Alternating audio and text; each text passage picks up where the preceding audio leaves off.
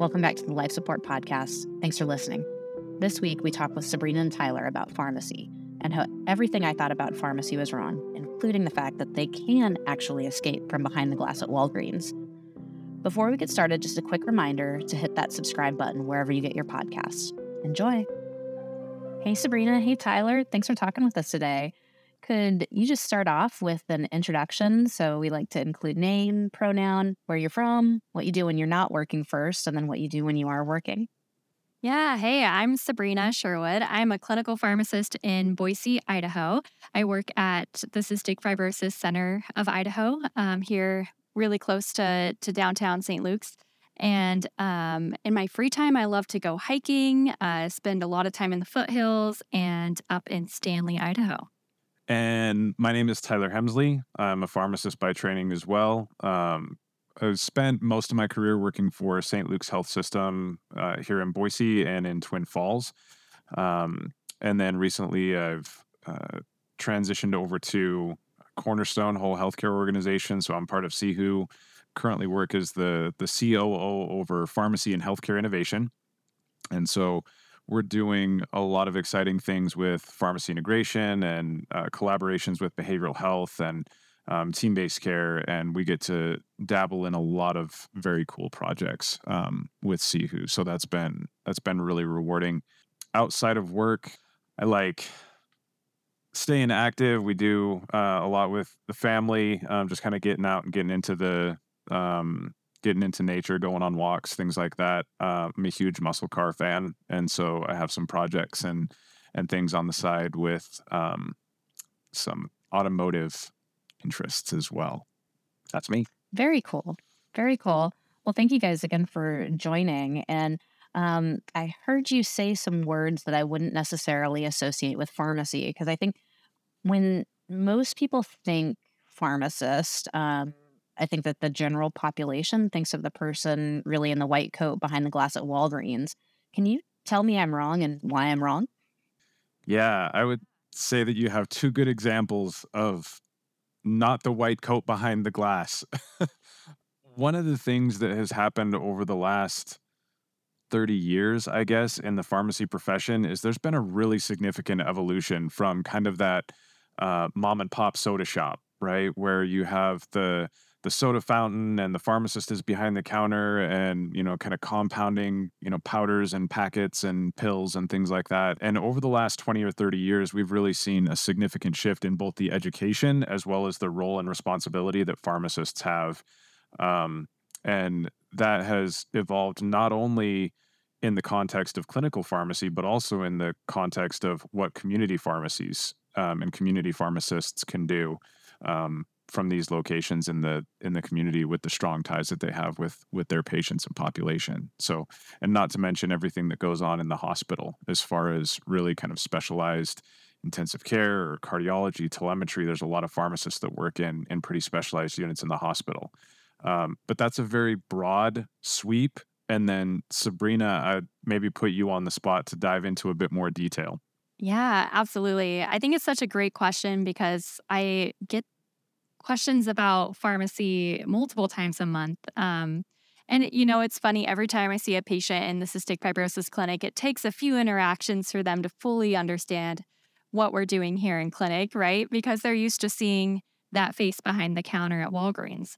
Um, and so it is really interesting, like Tyler mentioned, the evolution of pharmacy. And I think teams are starting to see, you know, that includes providers, other staff members, um, they're seeing that pharmacy can be this physician extender uh, where we're really focusing in on those clinical aspects that we're so good at, right? You think of pharmacists, you think of detailed. Um, we're really good at catching the details, but we're also really good at education, right? We do medication related education all the time. Um, and specifically, you know, the residency programs that are now being developed for pharmacy are just taking pharmacists to the next level. So we have one or two year residency programs that you can do right after school that help you specialize into different areas of pharmacy. So we've got um, you know, acute care pharmacists where you can really spend time diving into an internal medicine team um, or other acute uh, pharmacy areas like oncology. We've got oncology pharmacists who operate inpatient and in the ambulatory care setting. We've got a general ambulatory care residency. Um, and then also, you know, like Tyler mentioned, lots of community residencies, ways to basically take our our uh, retail pharmacists and help them to do more than just that typical what you think of counting pills, but they're really offering services at the pharmacy level um, to elevate patient care and hopefully impact those outcomes that we care so much about, which is making our patients healthier. Um, so that's a really broad overview of kind of what pharmacy can do nowadays, but it's great and it's expanding every single day. We've got tons of board certifications available um, and just so many options to specialize. The other thing I really didn't mention um, is the complexity that we've seen within the medications. So I was in a, an amazing conversation, I think just last week, but um, we were looking at the timeline of just not that long ago was when we got penicillin. In the scheme of things, that wasn't that long ago where penicillin was kind of the drug. We had maybe a handful of other things that could be used as medications at that point, but there really weren't that many things. And and because of that, and because of the subsequent drug development and because of the subsequent research and development that happened within the pharmaceutical industry, medications and and the myriad of ways that we have to approach chronic disease has exponentially gotten more complicated. Um, along with that, we've had an incredible shift to insurance coverage of medications. And so, with that, it used to just be cash. And this is, again, in the 90s, you you didn't used to have a pharmacy benefit card, right?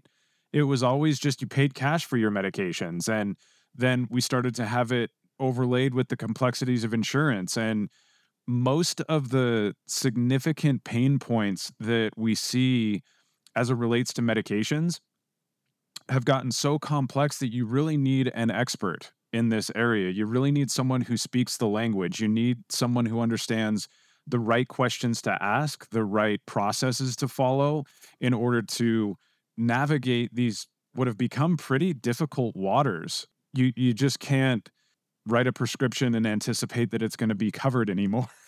it's sadly it's it's uh you know there's a lot of complexities as it relates to cost and prior authorizations and and really having a pharmacist and, and highly trained pharmacy technicians in this area can really streamline access and open up doors for patients and limit financial toxicity um, in really meaningful ways. So, just a, a few of the things that over the last 30, 40 years, we've seen pretty dramatic shifts in who the pharmacist is and what we do. Wonderful. Thank you so much for that explanation because I think that it really shows, like you said, that progression, like that person behind the soda counter that has four or five bottles that they're handing out for, you know, every condition under the sun to just this immense world that intersects with like economy and chemistry and um, medicine and all of these other sectors. So um, I, I love kind of that vision of okay we've done this sprint from um, recent history to really changing the way that um, we think about and can engage with pharmacy as patients and as um, healthcare systems. As we dive a little bit deeper into maybe some different roles of pharmacy than what people might think, like for a retail pharmacist, um, can you walk me through how a pharmacist might work in a primary care clinic uh, supporting depression management? Can you walk me through what what a patient might see in working with a pharmacist there? Yeah, absolutely. I can take that one. Um, so I'll give you a little bit of background. Uh, I I don't work in a uh, mental health clinic, but I do work in a cystic fibrosis clinic, and I'll give you kind of the general layout of how it works to integrate my uh, role. So uh, in the cystic fibrosis clinic, we uh, have multiple members of the care team. It's a very uh, interdisciplinary ground for amazingness, I would say.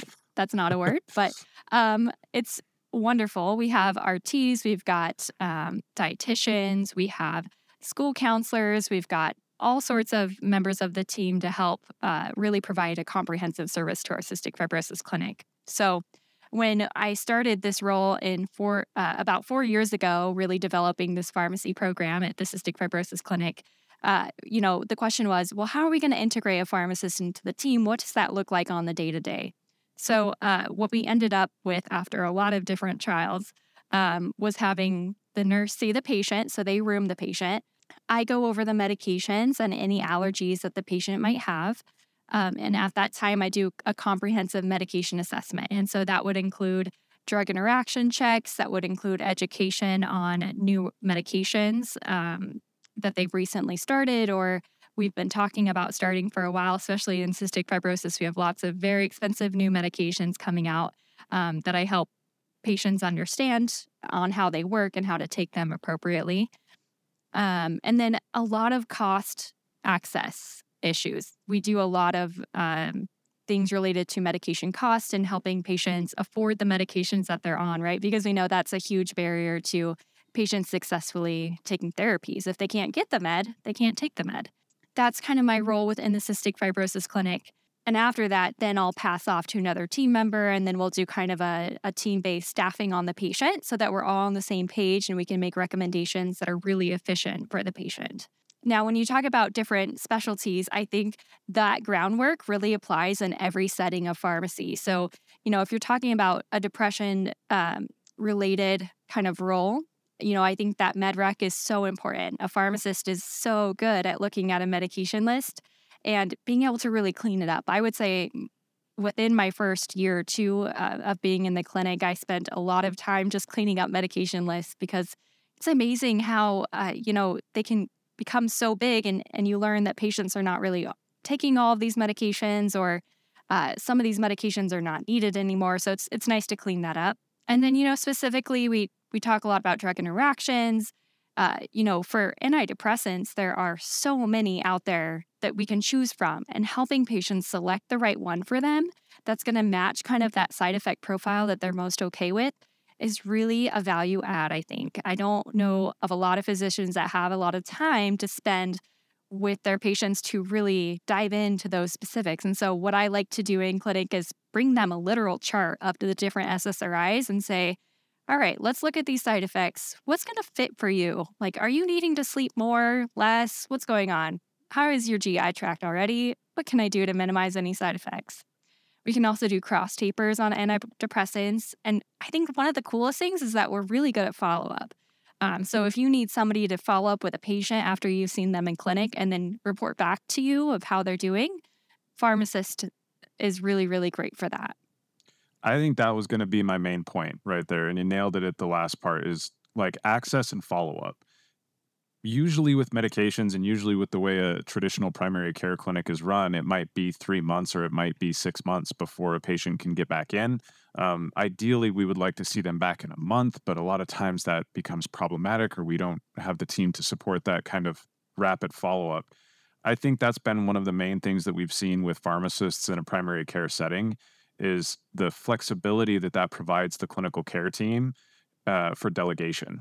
And so, quarterback or the primary care provider can hand off to the pharmacist. Pharmacist can then take over treatment for a while or follow up. They can adjust medications, um, especially in the setting of antidepressants or anti anxiety medications. This is a fine tuning process, right?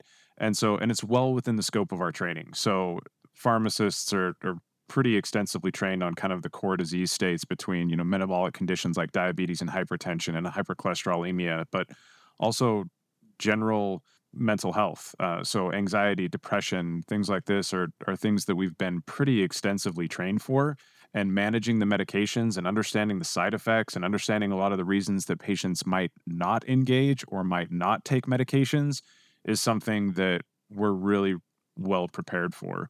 And so working as part of that team, going from the initial diagnosis to initial treatment strategy to follow up to navigating any cost concerns, navigating any side effects once the medication has been started, helping patients understand the timeline that it might take for them to see an effect, um, checking back in on the patients, working with the care coordinator, care coordinators, or the other members of the care team to make sure that that we have folks docked into the right resources like counseling or behavioral health if that's available is it just a a wonderful example of how pharmacists can kind of round out that that care team and that team-based care approach. That's super interesting. I mean, I guess y'all are making me think about how especially in, you know, modern medicine, oftentimes almost all the time treatment is a prescription or is a medicine and um, you know that that relationship between a patient and the provider um, is often a relationship of medication management, but access to that provider can be so low. So when you think about adding in that pharmacist, um, how that medication management um, and support can be um, so beneficial, it seems like, and helps open up that access so people don't feel like they have to do it on their own. I just I just think about, you know, I've had family members that are like, well, I tried stopping this medication or I tried doing this, like people kind of acting as their own providers or their own pharmacists. Is that something that you see as a role for pharmacy as kind of stepping in and saying, hey, you, know your body, but we're all to the pharmacist. Let, let's help you walk through this, right? Well, you raise a, a really interesting point um, about the the relationship between the patient and the provider. And one of the most interesting things in the course of you know my practice and experience over the last ten or fifteen years has been um, when you involve a pharmacist on the care team. A lot of times, the patients are more willing to dive into details about the problems that they're having with their medications, or that they can't afford their medications, or that they're giving them side effects that they really can't tolerate. They don't want to disappoint their physician because their physician was the one that prescribed this medication as the way that this is going to heal me. And yet I'm struggling either to afford it or to take it on time or there's there's a myriad of things that can get in the way and for some reason incorporating the pharmacist is like hey we're here to talk about your meds it opens that door to help patients feel a bit more comfortable saying yeah i stopped taking that 3 weeks ago or i just doubled my dose or I thought I was supposed to take two pills three times a day. And all of a sudden, we can unwind a lot of these challenges. And then when we come back and, and download all that information with the provider, a lot of times it's just this, you know, amazing patient care moment because the provider had no idea that they doubled their dose or stopped taking the medication or couldn't afford it. And then all of a sudden, now we have ways to solve these problems together as a team and get the patient access to the medication that they need. And the, I just countless examples of where that initial conversation with the pharmacist has then allowed the team to take better care of the patient. Absolutely. And I'll just add that I, I see that every day. You know, here in clinic, it's very clear that the relationship that the pharmacist has been able to build with the patient goes so far in this holistic view of their medication and their um, treatment of the disease state uh, you know, I think about adherence and how a lot of our patients are really struggling to be adherent to their medications lately um, after COVID and uh, with the advent of these really highly effective modulators. It's really hard to convince them to do hours worth of inhaled treatments every day, right?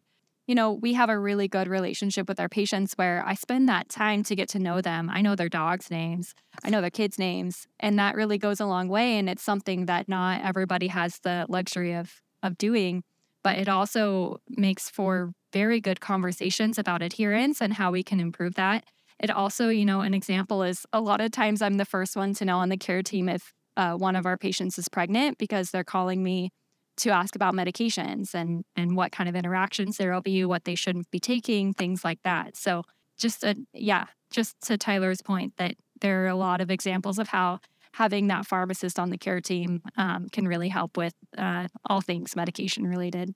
Medication potentially other treatment related right? Like you, you talk about pregnancy. All right here's here's a whole nother um, line of care and treatment that we need to go down. So I, I think that that makes sense and you know, it, it seems like once you guys are talking about this, that there's that pretty easy pathway to have that conversation, relationship, and disclosure, whether it's side effects or symptoms or affordability, um, to have this really holistic care around a patient when you talk about their medical provider, their pharmacist, and other parts of the care team. So, um, again, we've we've come a long way from um, the the white coat um, at, at Walgreens, right? And what I think most people think about in terms of pharmacy. So as we've been talking, like it's it's very clear that pharmacists have a major role to play in clinical care, not not just kind of dispensing medications.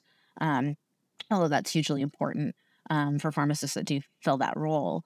The other thing that's come up a lot in this conversation is cost, and you know you don't really think about it that much, but we we hear all the time about like the cost of medications, the cost of care, um, people going to Canada to get medications. Um, like you said, people having to choose between keeping their lights on or paying for medication.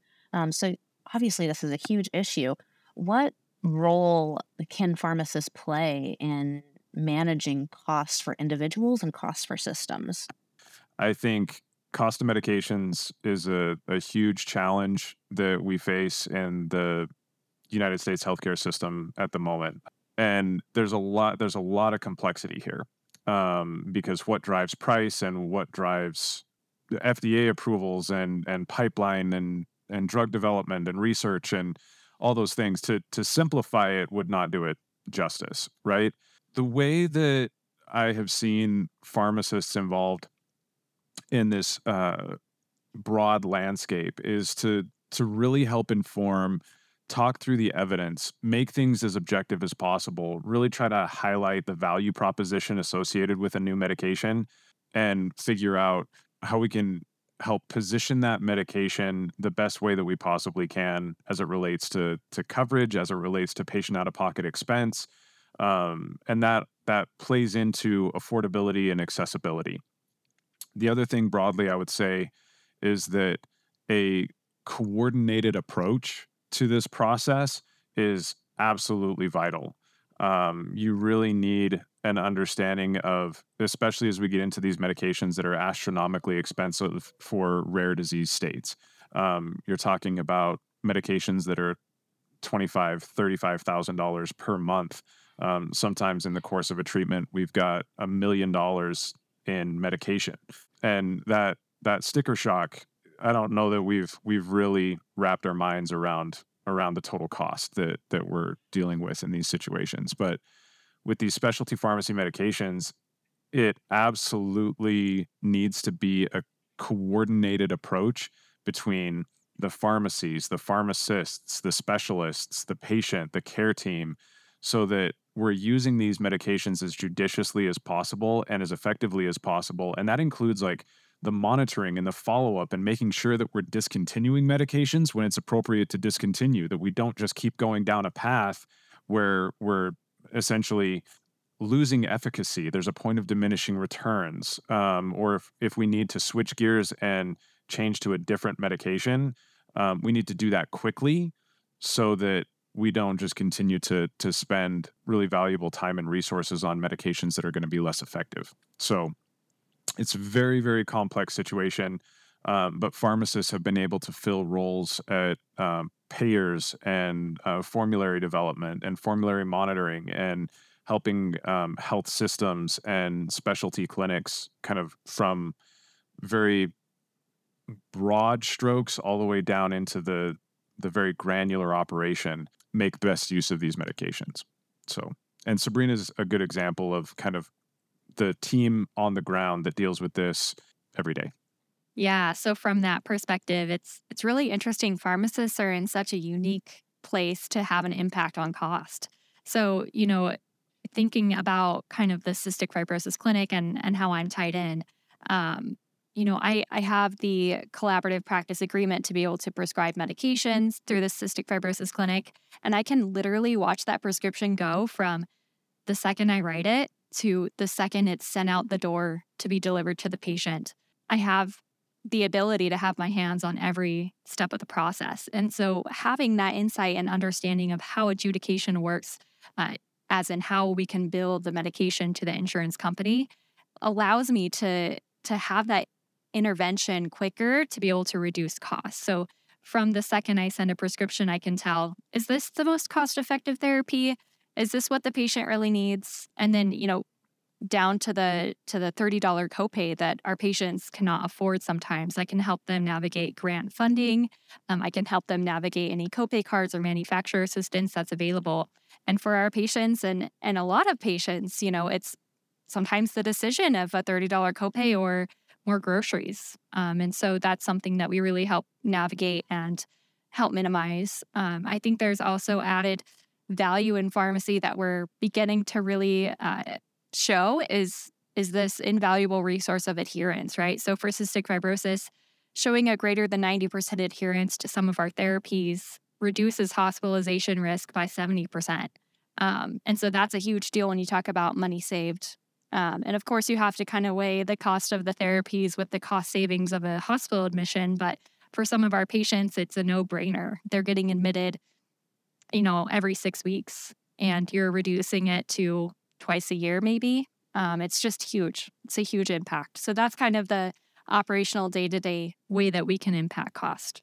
And it seems like that's influencing the system totally across the board in a net positive way. That's at an individual level, um, at a cost to the health system, and um, overall quality of life. So I, I don't know. It makes me think my my four year old son is into playing like good guys bad guys games right now, and I'm just thinking bad guys, Pharma Bro, good guys, Tyler and Sabrina, Sabrina, and all the other pharmacists out there. So I, you said it was complex, Tyler, but I'm just gonna um, ignore that and distill it down to g- good guys are the um, pharmacists helping us control costs. uh, that's fantastic. I think there's definitely I, been some examples of bad players out there, right? And that's that's one of the things that I think is is challenging within a lot of different aspects of healthcare is what gets on the news or what gets held up as an example, especially as it relates to you know drug pricing and manufacturers and PBMs and there's so many factors at play here and it has become a very political um, a political game as well and so we're going to get some you're going to get some mudslinging in that in that arena. No, and I think you and I have had some of these conversations before where there's like what you can do at the clinical level, and then there's also like pharmacy policy, which is a huge space. Um, so right. I, I don't think we're going to get too deep into that today. Uh, that would be a great another conversation. But um, you know, thinking about that, sometimes these are levels of interface or interaction at the patient level, and then Sometimes it's at the state and federal level that's really making a difference in terms of access to medication, which is access to treatment for the majority of patients that are being seen in a healthcare system. I guess one thing that that brings up for me is thinking about, you know, these models of integrated pharmacy. Um, you sold me um, in, in, terms of the value. Um, it, it seems like the bigger systems um, in urban areas and population centers, as, as always, will have more access. Um, what does implementation of this model or access look like in rural communities where you might have one or two medical providers or a very small hospital? Um, it, is this feasible for them? Yes, it's just about right sizing the resources. Um, and so, what we've been able to do on a, a few different projects is in these very rural areas, sometimes it's a matter of finding allies and community players or community partners. And maybe there's a, a local independent pharmacy or um, a small primary care clinic that would be willing to work with each other. And so, maybe the clinic can't afford a full time pharmacist. And that's understandable. And maybe they don't even need a full time pharmacist maybe they could use um, a pharmacist a half day a week. Maybe the pharmacist could support remotely. So we can do a lot with kind of hubs and spokes. And so it might be that in a urban setting you you might have need for a whole team of pharmacists and pharmacy technician extenders, but that also creates the opportunity to do some really amazing peripheral support and outreach, um, sometimes via telehealth, sometimes just via um, remote support via an EHR, or um, there's there's a lot of flexibility. I think one of the things that we have not explored completely because of the concerns we have around compliance and information sharing and and things like that, we we always err on the side of you know of compliance, especially as it relates to to PHI and and HIPAA.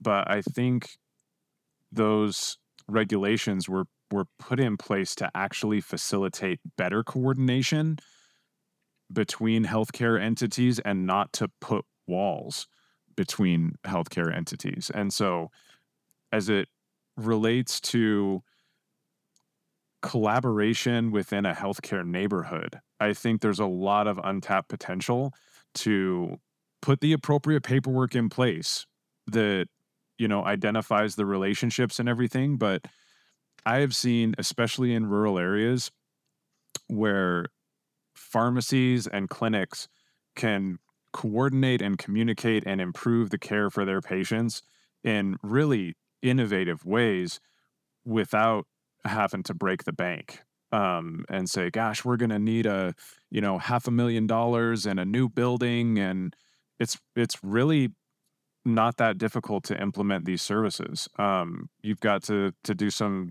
you know, really basic analysis to figure out what your resource need would be um, and and start small. That would be my suggestion. Is is if the the initial position is you know part time, half day a week. There's there's going to be um, ways that you can just incrementally build into um, something pretty special.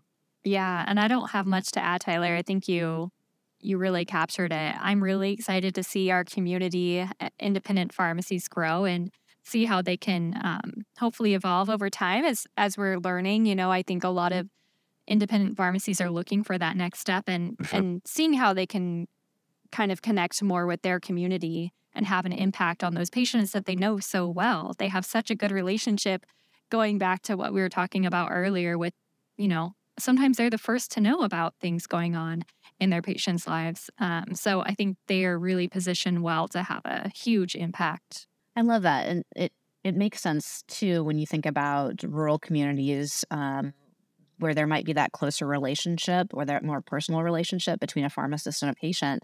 Um, it it's not you know going through the drive-through at Walgreens, plugging in your information and something going through the pneumatic tube um, to you. It's talking about um, what that medication is, catching up on personal things. And so, really getting back into some of that model that you guys have talked about with integrated pharmacy in the clinical setting. Um, probably some of that is happening um, within those community pharmacies, is just about like setting that up so that there's um, more partnership as a care team with that patient, the pharmacist, and the medical provider. Um, so, I absolutely love that and uh, sells me on the idea that this this isn't just for big hospital systems. We we love our big hospital systems, but that's not where everybody gets their care. Um, so that's I think that that's encouraging and fantastic. Anything else that you want to share with us um, before we sign off on this conversation? Um, I would just say that I know we've we've talked about kind of the Walgreens model or or some of the big chain stores. I, I want to emphasize that the practice of pharmacy, even within the context of these big chains, has evolved significantly over the years. And a lot of times, that pharmacist is identified as one of the most trusted members of the care team, even though we don't have the best of communication lines between maybe that pharmacy and the clinic. Um, pharmacists in the community setting, I think, uh, have an incredibly untapped potential to be part a more uh, a greater part of this um, broader health neighborhood, um, including the chains. And I and I realize the um, some of the corporate structures that we have that restrict a lot of innovation because it's just the nature of the business. We we see it with you know larger health systems versus independent primary clinics and larger drug chains versus independent pharmacies. Um, and it's it's kind of two sides of the the industry that I think there's advantages and disadvantages in both in both areas. And so especially as it relates to the rural and frontier communities, I think Rachel you you said it very well. Sometimes the independent community pharmacy is one of the only healthcare providers in the county. And so they may have a very close relationship with their pharmacist. They may see them at the grocery store. They may go to church together. Um, we're talking about a tight knit community where you already have a lot of trust and a lot of what we talk about on a national level about insight into social determinants of health and how do we know if you know they have food insecurity and these are the types of communications that i think in these rural and frontier settings it's part of understanding who your neighbor is and who who you're rubbing shoulders with at at the pharmacy and the clinic and the community center and it for me this is this is a, a really powerful principle of communities starting to take care of each other and watch out for each other and becoming a more tight knit group as it relates to our our health neighborhood. Um, and anything we can do to improve those lines of communication and collaboration, especially amongst like clinics and pharmacies and behavioral health providers and the counseling center down the street or the community center with the boys and girls club or or things like that. I think this is all um, moving things in the right direction, and so uh, we're just happy that we had some time to to kind of talk through a lot of what we're passionate about today um, and how pharmacists can play a role in that in that work. Fantastic. Well, I so appreciate that, and um, I also appreciate the call out that um, those retail pharmacies, your Walgreens, WalMarts, big guys aren't aren't the bad guys.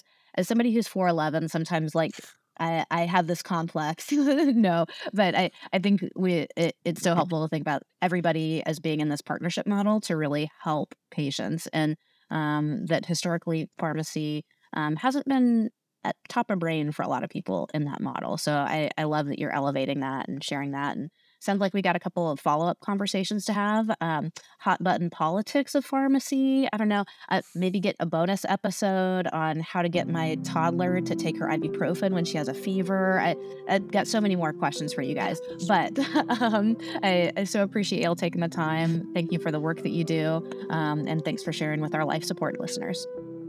A big thanks to Sabrina and Tyler for their time. Thank you to you all for listening. And please subscribe and remember to provide each other a little life support.